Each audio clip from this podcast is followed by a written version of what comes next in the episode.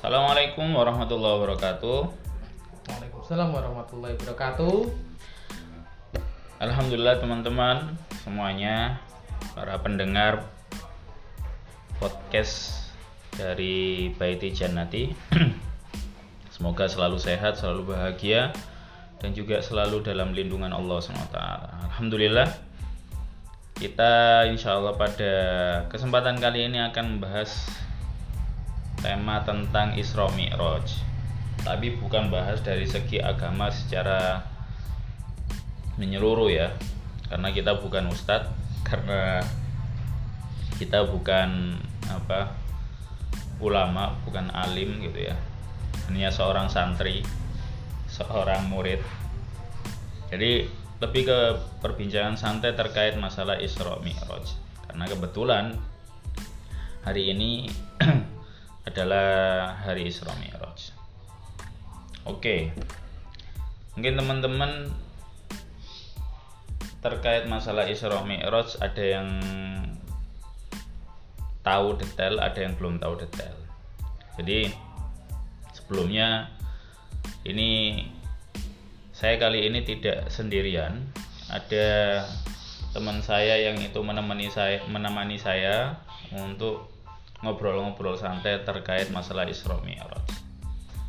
Nah, ini saya datangkan langsung dari Lamongan.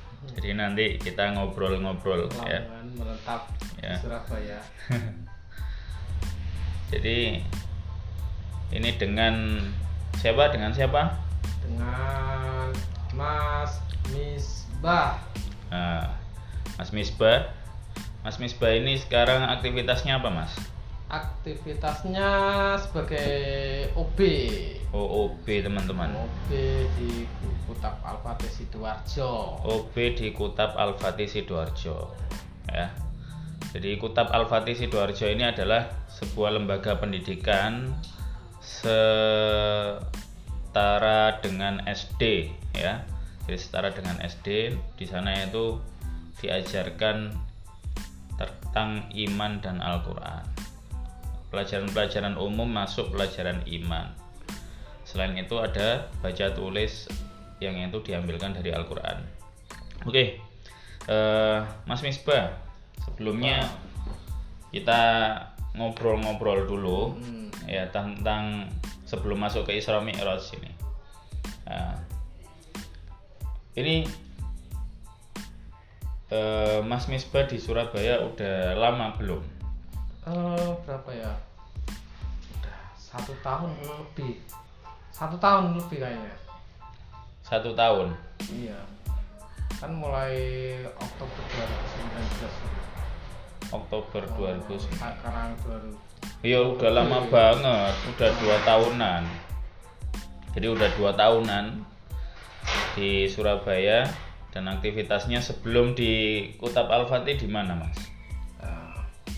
Sebelum di Kutap Al-Fatih kerja di apa itu di sebuah tempat lah. Jadi seperti apa ya ah, membuat furniture hiasan dinding. Cuma saya nggak betah di sana karena ya gimana ya tempatnya nggak sesuai dengan saya orang-orangnya nggak sesuai dengan yang saya pikirkan lah. Oke, saya kan pengennya kan eh, meskipun kerja tapi tetap ngaji lancar terus bisa sedikit-sedikit menambah hafalan. Nah, sedangkan di sana oh saya tiga bulan itu saya nggak pernah megang Al-Quran. Ya emang beda, kondisinya beda.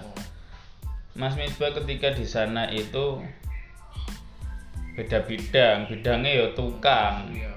makanya ya Kak, nggak dapat apa itu namanya materi hafalan dan lain sebagainya. Tapi kalau umpamanya di tempat yang sekarang karena di lembaga pendidikan Islam jadi alhamdulillah udah dapat teman-teman. Iya alhamdulillah. Oke. Nah karena udah dapat nah kita ngobrol-ngobrol tentang Isra Mi'raj teman-teman. Oke oke. Walaupun OB mungkin udah dapat materi tentang Isra Mi'raj gitu kan. Jadi berkaitan dengan Isra Mi'raj nih. Tak jawab semampunya aja. Ya. Nah, Isra Mi'raj itu kesimpulannya apa sih? Sebuah eh, peristiwa apa kok itu di dalam Islam dijadikan hari besar?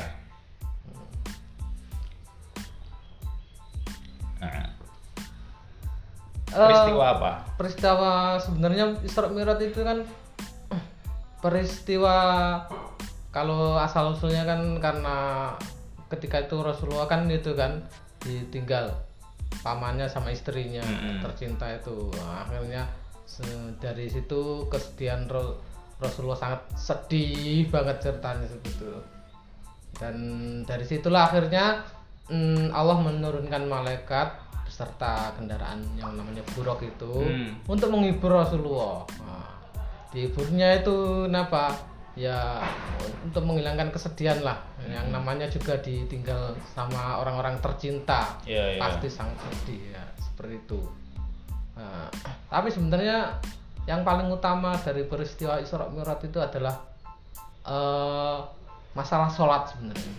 masalah sholat maksudnya gimana kok masalah sholat Pada waktu itu kan pertama hiburan terus kok jadi sholat nah ya itu gimana mungkin di lebih balik detail lebih makanya detail di balik tujuan menghiburnya.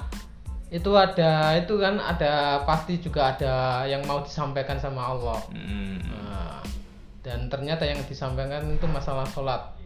Kenapa masalah sholat kok sampai itu ya Rasulullah langsung dipanggil langsung ke langit ya? Hmm. biasanya kan kalau misalnya ada tuntunan-tuntunan seperti itu kan melalui perantara malaikat Jibril. Hmm, gitu. Iya kan? Ah, nah ini benar benar kok benar tiba-tiba Rasulullah langsung dipanggil. Bahkan eh, malaikat Jibril disuruh nunggu. Iya. Nah, Rasulullah dipanggil sendirian masalah Iya. sholat.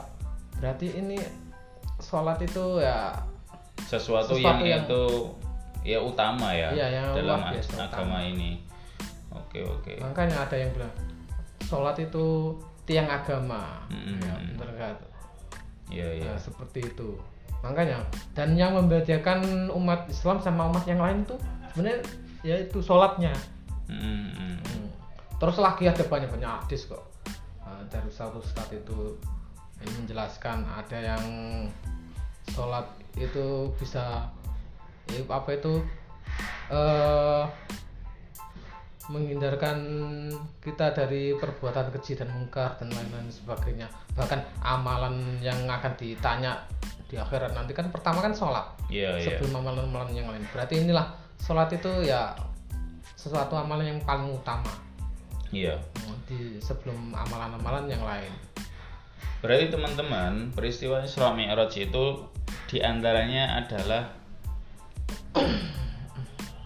sejarah terjadinya perintah sholat teman-teman. Ya, jadi terjadinya perintah sholat itu ketika Rasulullah SAW melakukan peristiwa Isra Mi'raj tersebut. Nah, dan itu luar biasa. Jadi kejadian besar peristiwa besar yang itu diabadikan oleh sejarah kemudian akhirnya dijadikan hari besar umat Islam berkaitan dengan sholat kalau tidak salah dengar awalnya itu bukan lima waktu ya kan jadi sebenarnya bukan lima waktu teman-teman Nah, harusnya berapa 50, waktu, ya waktu, Ah, 50 waktu per hari pada zaman nabi-nabi terdahulu ya Iya kan? Iya. Jadi 50 waktu. sebelum nabi Nah, ini kalau umpamanya itu beneran terjadi di umatnya Rasulullah, kita yang itu termasuk bagian darinya, wah, nggak tahu itu gimana cara kita melakukannya. Dan alhamdulillah Allah memberikan kemudahan kepada kita dengan cukup lima waktu. Waduh, lima waktu aja itu mungkin di antara kita umat Islam itu ada yang itu ya bolong-bolong, CR sarasen, malas-malesan. Ya semoga setelah memahami bahwasanya peristiwa Isra Mi'raj itu adalah untuk masalah apa keutamaan sholat nah ini kita juga harus mengutamakan sholat teman-teman oke nah jadi pembahasan tentang Isra Mi'raj itu lebih kepada sholat ya nah selain sholat itu kayaknya kita juga perlu memahami Waalaikumsalam. Nah, ini ada konsak Khalid datang. Beli apa itu? Es krim. krim. Nah, jadi nah, sebentar tadi ada iklan ada konsak sama Khalid yang datang habis beli es krim katanya. Jadi teman-teman berkaitan dengan Isra Mi'raj itu yang juga perlu kita ambil pelajaran adalah masalah keimanan keimanan dengan peristiwa tersebut karena sesuatu hal yang itu di luar nalar di luar logika manusia. Karena apa? Rasulullah Muhammad SAW itu melakukan perjalanan atau dijalankan oleh Allah SWT dari Masjidil Haram ke Masjidil Aqsa ya kan? Masjidil Haram ke Masjidil Aqsa itu lumayan jauh beda kota. Jadi yang satu ada di Mekah yang satu ada di Palestina. Wah itu cukup jauh jaraknya dulu itu belum ada. Yang namanya pesawat itu belum ada. Kendaraan paling cepat waktu itu cuma kuda. ya. Nah, paling cepat cuma kuda. Dan itu bisa lebih dari sehari. Lebih dari sehari untuk melakukan perjalanan dari Mekah ke eh, apa Masjidil Aqsa ya ke Palestina.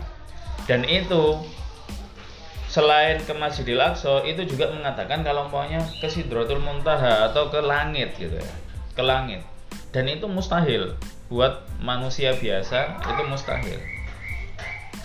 Dan kemudian ketika Rasulullah Muhammad itu dikembalikan oleh Allah SWT ke bumi kemudian menyampaikan apa yang itu terjadi pada beliau nah itu banyak yang itu tertawa ya kan? Banyak yang nggak percaya banyak yang nggak iman. Nah ini juga harus kita ambil pelajaran itu seperti itu. Jadi teman-teman juga harus memahami terkait masalah ini. Bahwasanya di dalam agama kita itu nggak semuanya itu bisa dilogikakan.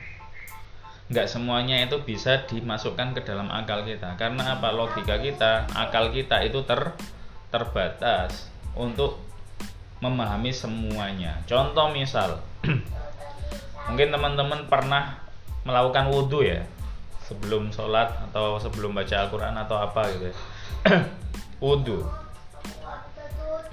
contoh misal di antara yang itu bisa membatalkan wudhu adalah buang angin oke? Okay? buang angin. Ah buang angin itu adanya di belakang keluarnya ya.